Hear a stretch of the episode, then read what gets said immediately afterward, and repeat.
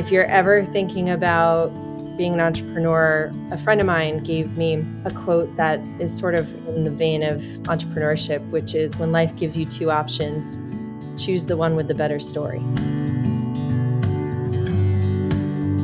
I left there feeling vulnerable, right? I left that interview feeling like I, I didn't, I thought I had all this great experience. And then I just stepped out of the interview and realized how vulnerable I actually was and how inexperienced I was. When a designer comes with strength in their point of view and they're able to defend a decision because of that strength, they can get a lot further.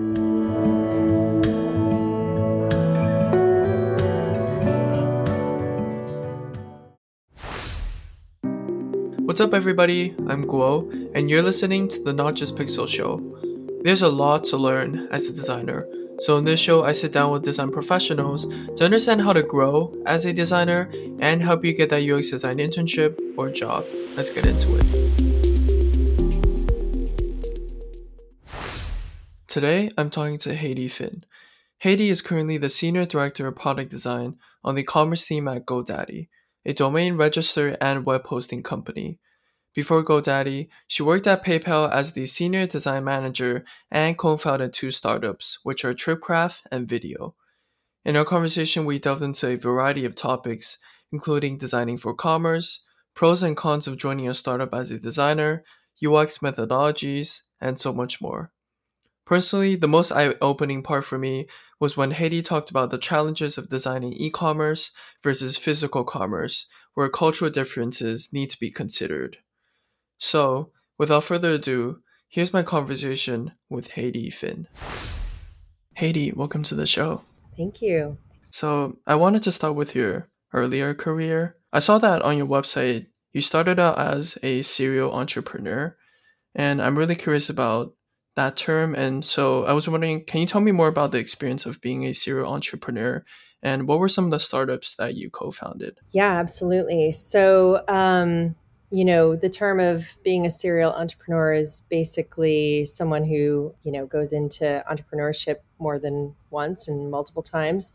Oftentimes, uh, dealing with, you know, those things that happen like failures, over optimism, successes, hopefully. Um, but, you know, really, when we think about entrepreneurship, one thing is having the means to be able to do that. Uh, it's really hard to be able to, you know, um, go into startups sometimes uh, with sweat equity and obviously extra time and sometimes not having kind of the financial means to do it. But, you know, really when you're going into starting a business, uh, I think the the underlying thinking is that anything worth doing involves sort of overcoming some obstacles, and you know sometimes they're you know small and and other times they're enormous and and sometimes they're expected and other times they're complete curveballs. You know, so um, I think when I entered into going into you know being a founder of of a business, I had done. Um, consulting for a long time. So I had already kind of had some time in different industries and I started to build uh, some subject matter expertise in mm. certain spaces. Um, at the time, I was looking at mobile, which was new, kind of in in mm. um, a, a, new world of of looking at using mobile for. I think at the time it was called SoLoMo, like social local mobile and you know thinking about doing things through mobile apps like booking um, reservations which was ultimately my first startup mm-hmm. uh, which was called tripcraft that company was really about connecting into hospitality systems and integrating with those in order to build mobile booking engines basically uh, mm-hmm. So you know, a lot of the a lot of the luxury brands were starting to look at their own mobile apps. The one that we started with was Mandarin Oriental, and you know they were looking at a high touch brand, you know, app experience, and they wanted to be able to really build in all the personalization that existed at the time. And so at the time, you know, you could only imagine what it is now, but like at the time, a lot of that was was starting with just simply managing a booking and handling something like a reservation, you know, through a spa or something. So, yeah, so I did that for a while and that was super fun. Um, it was one of those things where I started to kind of learn and explore areas of my career that I didn't really have a lot of knowledge about. Things mm. that, um, you know, coming in from a design perspective, an art major, in fact, mm. I had a very creative path. And, but I didn't have a lot of exposure to things like, you know, business development mm. and um, finance and having conversations about, you know, sales and outcomes and employees and you know just staffing so i was able to kind of learn a lot through just doing and um, mm. and ultimately then as i was in the midst of that came a new opportunity we were pretty stable at the time with tripcraft and a new opportunity came about with a friend of mine who actually funny enough it was with a group of friends that one of them was a um, grammy winner for uh, mm. latin music and mm. you know not many people have Grammy winner friends that right. uh, want to do business, right? He had a lot of really cool, yeah, a lot of really cool like friends, and that was the time when social media and video was coming about. This is like pre TikTok. Mm. So this is when the idea at the time was about linking videos together to kind of tell a story. So, mm. you know, Vine was coming out at the exact same time. Mm-hmm. And got acquired very quickly by Twitter. Um, we ended up taking on their engineer from mm-hmm. Vine and trying to build into that a little bit more into um, stories that could be used by brands. Like now we look at user generated content that's on mm. you know commercials and things like that. This was sort of doing that in its early stages. So we did some really cool work with Bob Marley's family when Bob Marley wow. turned 70. I mean, obviously he's dead, but when, right, when right, his 70th yeah. birthday. Yeah. And yeah, it was a really cool, fun experience. I mean, I think that if you're ever thinking about being an entrepreneur, a friend of mine gave me a quote that is sort of in the vein of entrepreneurship, which is when life gives you two options, choose the one with the better story.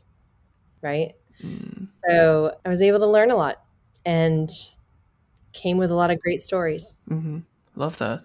Yeah. I think one follow up that I had, actually, I have so many follow ups, but I know we have limited time. So I think one thing that designers often think about is like maybe after graduation, they're thinking of what type of companies they want to work at.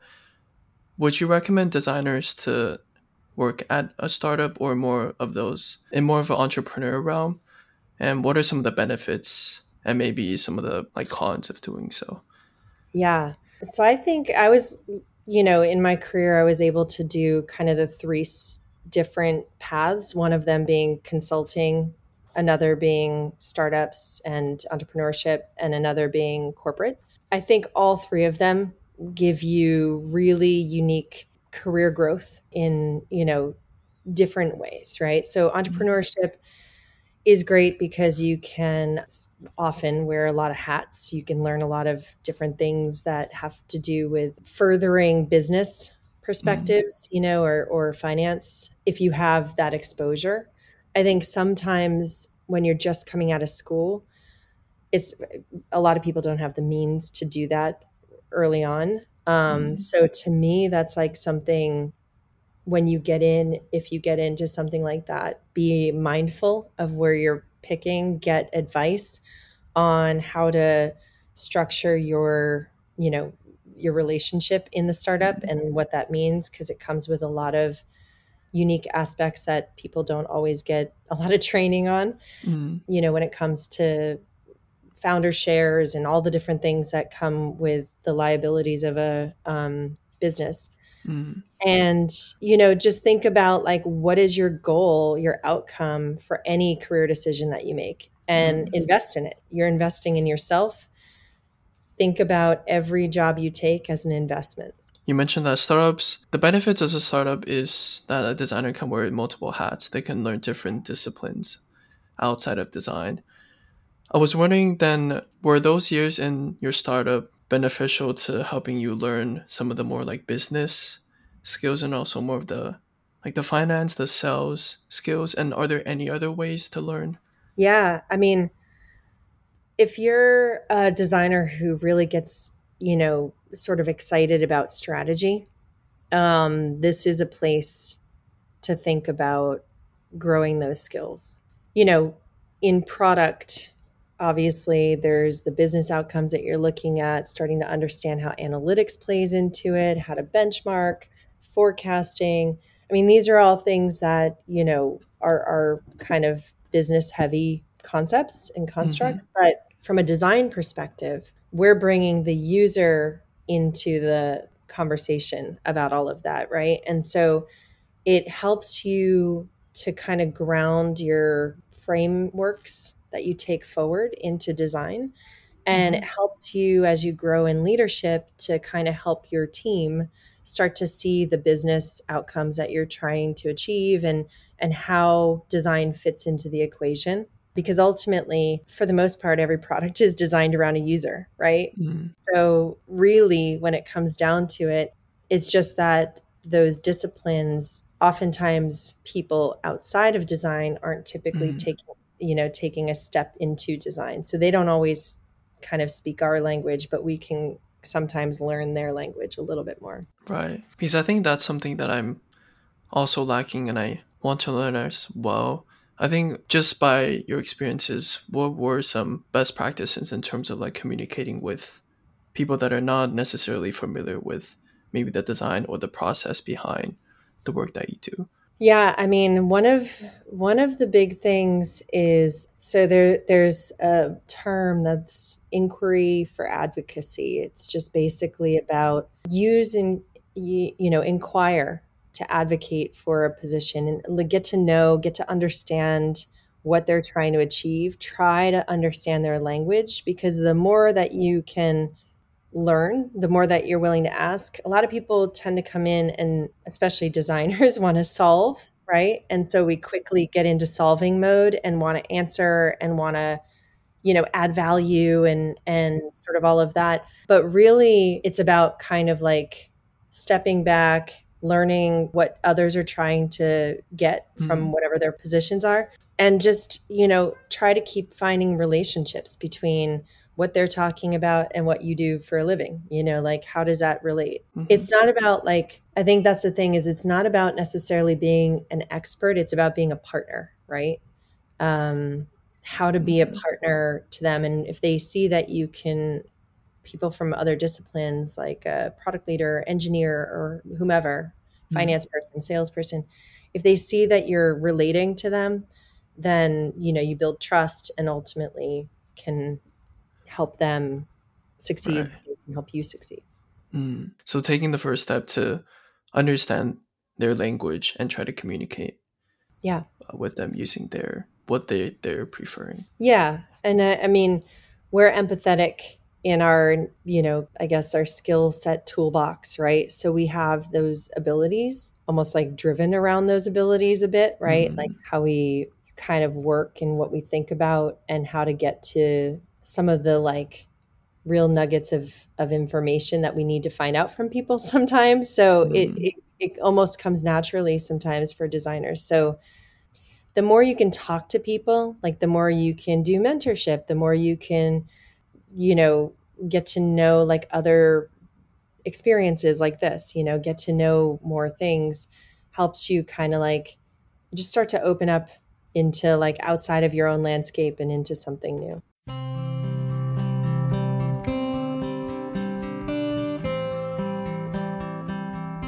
I think I I want to switch um, mm-hmm. the gears a little bit because we also touched upon this a little bit in terms of the business and also the finance part. So after you're a serial entrepreneur, years, you got into PayPal and then now you're at GoDaddy. So I realized that you've worked primarily on commerce solution and I was wondering why did you decide to focus on commerce experiences in the beginning? Was that an intentional choice or was that something that just happened um, during your career? It's a good question. Yeah, no. So, uh, um, pretty much every career decision I've made has been intentional. So, you know, going into mobile when I did with the startup, going into video or social video at the time was to stay on trend on top of what's new. After I did that and I had some years behind me and was sort of in that kind of phase of feeling like I been there done that a little bit with Mhm. with some different things. Mhm. One of the things I didn't have a lot of experience with was global scale. And I realized that when I had an interview which was probably a step above my, you know, capabilities at the time. Mhm. And the interview was for this really great, really high-end job in Europe. Mhm. And and I was just like thrilled that I even had the opportunity to interview. And um, one of the questions that they asked me was about scale.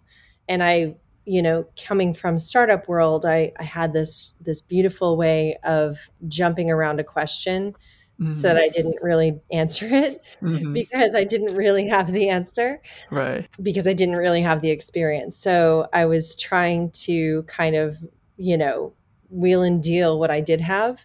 Mm. And I left there feeling vulnerable, right? Mm. I left that interview feeling like I, I didn't, I thought I had all this great experience.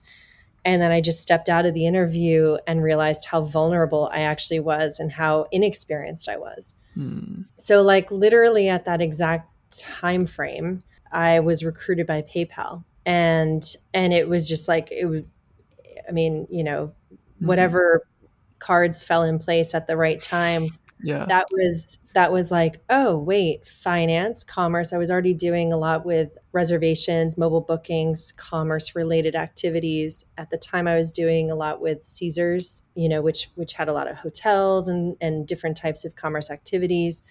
And I did a lot with IoT um, at the time. So, uh, you know, I was familiar with things that were commerce related, and I started to see that I was becoming a subject matter expert.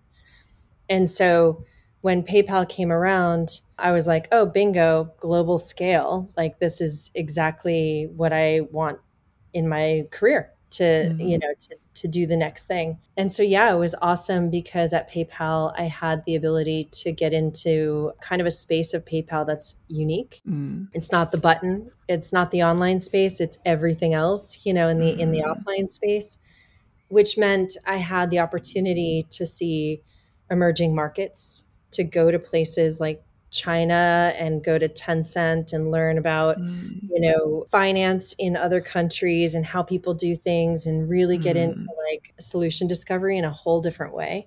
So yeah, so then, you know, as with anything, you get to a point where you're like, okay, now I need to take the next step and the next step and and what do I want to do next? You know, like what's the thing?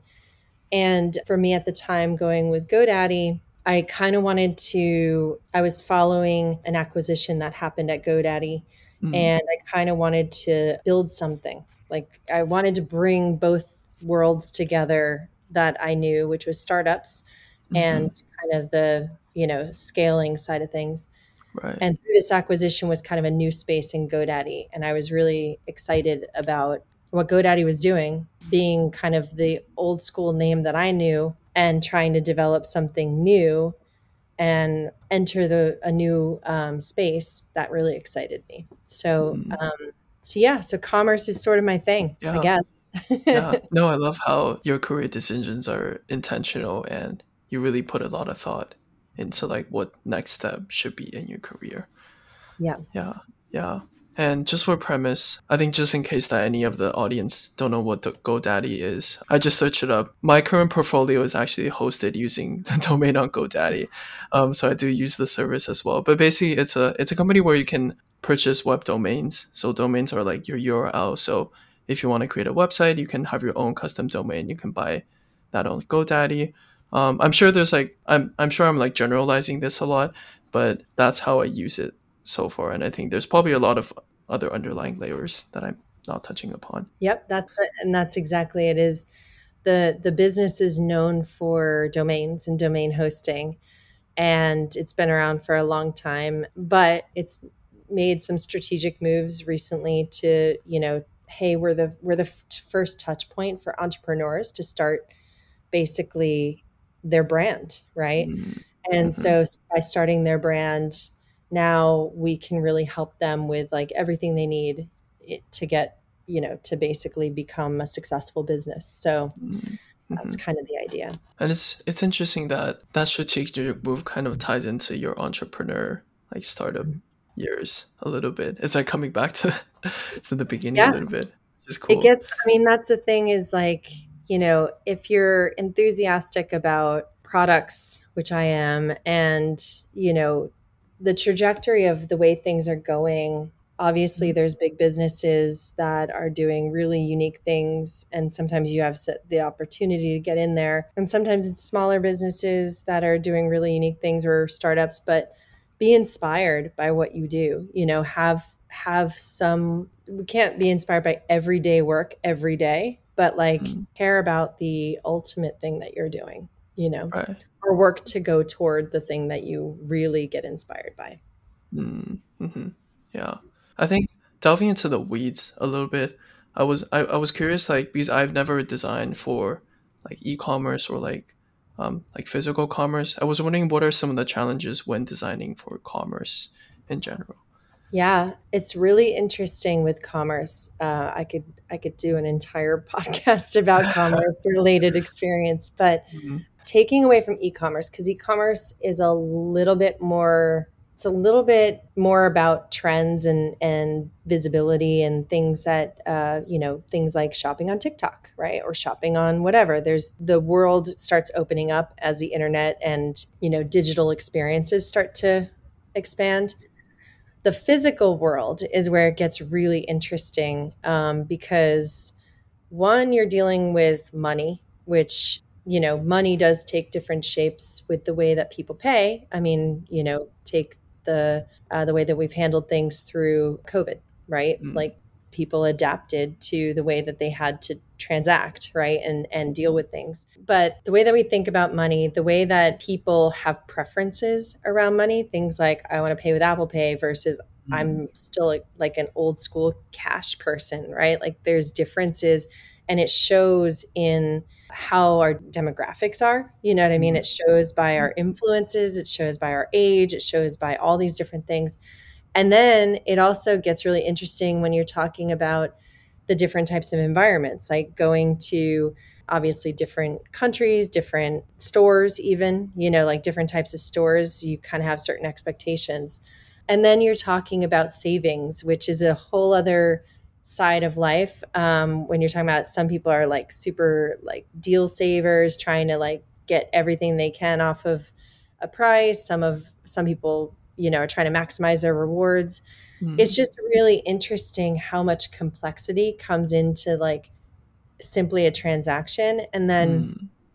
with me i'm dealing with a lot of point of sale so mm. point of sale design is in itself very different, right? You're dealing with something that is ultimately trying to simplify a checkout experience. And there's two people involved. And so, how many times have you even talked to the person who is checking you out, right? Like, mm. it's almost like this weird dynamic where there's two people involved and you almost it's almost like neither are even paying attention to each other you know mm. Mm-hmm. Um, so, from a human perspective, just like how that exchange works and all these different nuances, it gets me really like excited about um, design challenges, you know?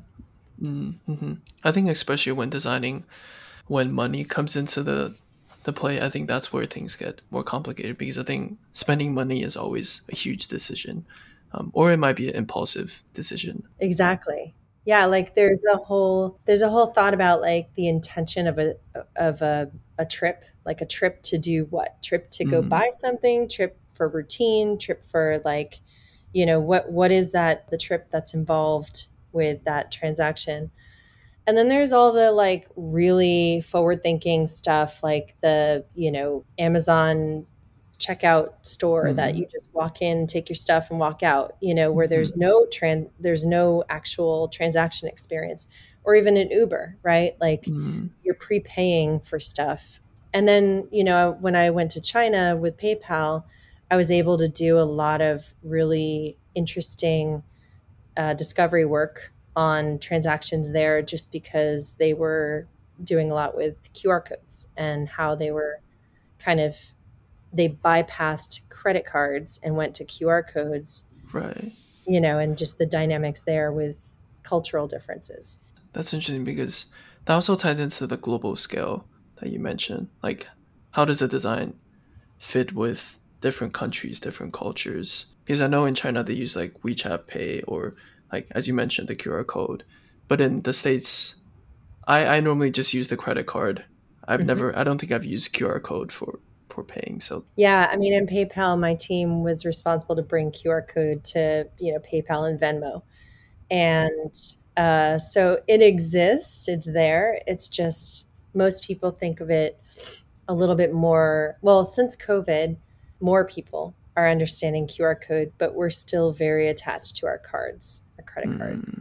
Mm-hmm. Like the idea of digital payments still, even with Apple Pay, right? Like mm. it just is a credit card behind it, right? Right. It's not like um, everybody's using Apple Pay to check out.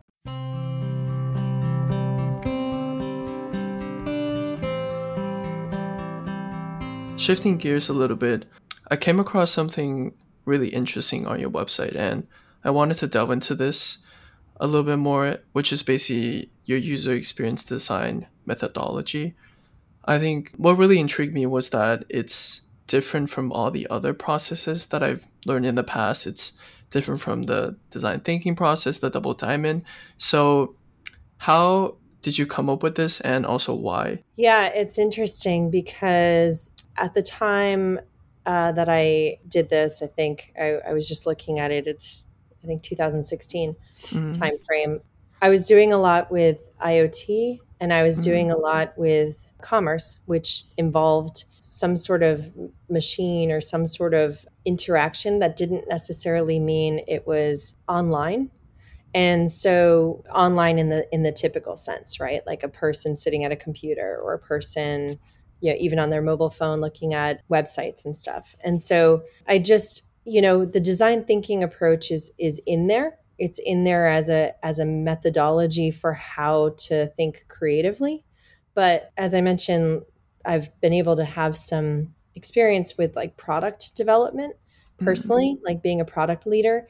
And so when it comes to like adding in the the business side of products, really understanding how to analyze and how to benchmark the, these are ultimately the terms right like analyze benchmark forecast right. design and measure the thing is is that as a product designer and as terms are starting to change with user experience and into product design you're starting to be thinking about the business outcomes and how does design kind of come across that that uh, as a horizontal kind of thread mm-hmm Mm-hmm. So the reason why I came up with my own was because that was how I systematically approached design, right? Mm-hmm. That's how mm. I viewed design planning. I won't say mm-hmm. thinking because design thinking and that methodology is an exercise to mm. you know going wide on on ideas and right. you know really getting uh, into kind of exercising you know the innovative side of design but a lot of times there's a lot of passing by the the things that are just thinking processes right like mm. defining framing everything right. in order to like be more have have a stronger point of view.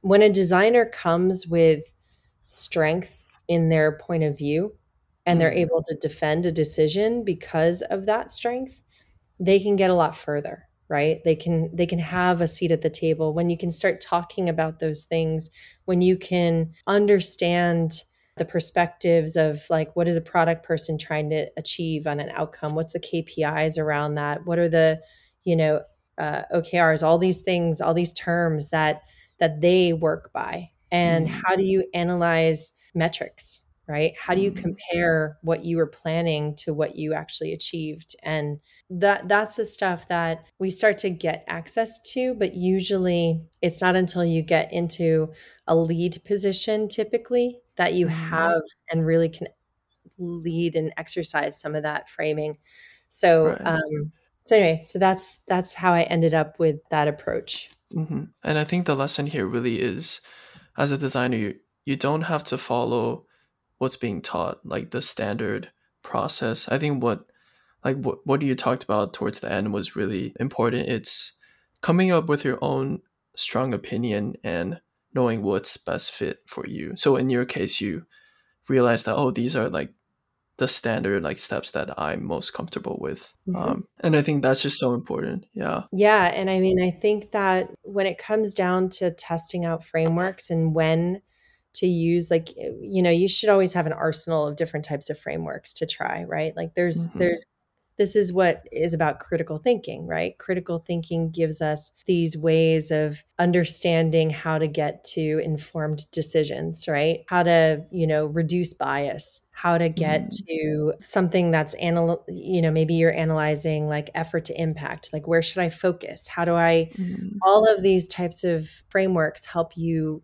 get clearer in mm. your mm-hmm. picture and mm-hmm. then they help you feel guided and supported a lot of times with design there's obviously the the creative side of design the especially when it comes to front end mm-hmm. creativity mm-hmm. you know like the ui right. and the graphics and stuff but pairing that with an, the analytical side of design and trying to figure out how to how to present design in a story that's not just about the front end you know not mm-hmm. just the mm. creative graphics right it's like being intentional with your designs, like mm-hmm. understanding why you took certain decisions and being exactly. able to communicate that clearly yes. to other design other designers or maybe other non-designers in this yes. case.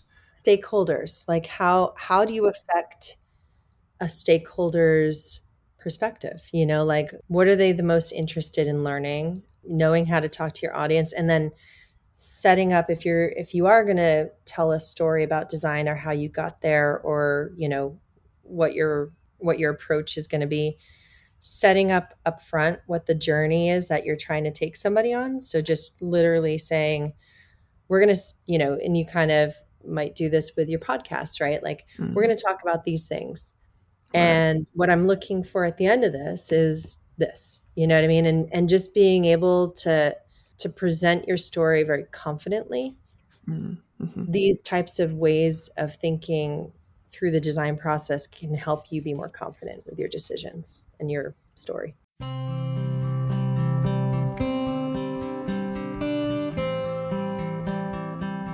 I think just being aware of time, I think I do want to ask the final question that I have. Sure. It's a question that I like to ask every guest that came on the podcast, which is imagine a scenario where you're now facing yourself, but 20 years old. So around college years, what career slash life advice would you give to your younger self? Well, um, at the time, for me, at 20 years old, uh, that was before the internet like really took off in the dot com mm. stage. So for me, looking back, if I was able to tell my 20 year old mm. self, it would it would be to get involved deeper into you know certain certain certain internet provider or certain um sorry uh, dot coms mm. or maybe to not uh, at the time actually for me i was in school for 3d animation mm. and so i was a little bit resistant about getting into graphic design and website design i didn't see it for what mm. it could be so i think maybe I would have given myself a little bit more advice on what it could be a little earlier on so that I could uh, explore it earlier. Mm-hmm. But I think I think overall like the reality is that life is going to take its own path because the world is changing and by the time you guys are 40 years old, 50 years old, whatever, mm the world is going to be a whole new place and you're part of what that changes into. And so like just step in to affect it in all the ways you want to. You know, mm-hmm. like recognize nothing that you do is is forever. So you can always change things. You mm-hmm. have the ability to take risk and try new things and then change that and not necessarily you know have to feel like when like an example is i'm a hiring manager for jobs and and folks coming into their career and i'm looking for drive. I'm looking for enthusiasm. I'm looking for creativity not looking necessarily at their resume, you know, credentials, Mm. not necessarily, I mean, sure, that helps. Good portfolios, really important, but, you know, or even where they went to school, not necessarily from a Mhm. design perspective, Mhm. but drive and excitement and, you know, ready, like the ability to like be enthusiastic about, you know, their growth Mhm. those are all things that carry on and make you successful. right. I don't know if that was the right answer to the question, but No, no, yeah, that makes sense. I mean, because if a person is not passionate about what he or she or they is doing, then like there's not really. I guess there's not really a point of like like other people will tell very easily, and um, so yeah, def- definitely agree with that. And I think maybe also adding like being intentional with Mhm. The decisions that you make. I think that's one thing that I'm starting to realize as I'm delving more into design a little bit more is that sometimes I spend a lot more time trying to communicate instead of doing like the the heads down design work, like trying to presenting my ideas to other people, which is an interesting thing that I've noticed. yeah, that's a lot of um that's a lot of what design becomes is storytelling, right? And there's obviously setting the i mean the advice for the people working now and especially with remote work and everything is um, also being intentional about your time like recognizing what time you need in order to do the things that uh, help you be a better designer. So whether that's literally the design work you know getting heads down into a figma or you know doing the research even if it's guerrilla research and doing it on your own just to give you some perspective or it's taking a break right like stepping away and finding the things that that center you into your creativity like be you know thoughtful about your time and Mm. how you use it Right. Because you'll never get that back. You'll never get it back. And it's really easy to get into those those kind of like cycles where you feel like you're not necessarily making the best use of your time because you're you're investing in your job you're investing in your your schooling you're investing in all these things. And sometimes they don't feel like they give back right? Um, so try to find ways of getting replenished Mm. because it's important to keep your drive and to keep your you know positivity and your strength through um, through what you're doing so replenish yourself as much as you can For sure. Heidi, this has been a wonderful conversation. I know we went quite over time, but really appreciate you for making this happen. And thank you so much for coming onto fun. the show. Yeah, I enjoyed it thank you this was a great experience for me so thank you Hey there, thank you so much for listening to this episode. I really appreciate your time. And again, before we say goodbye, my name is Guo, and you've just listened to the Not Just Pixel show, and I'll see you in the next episode.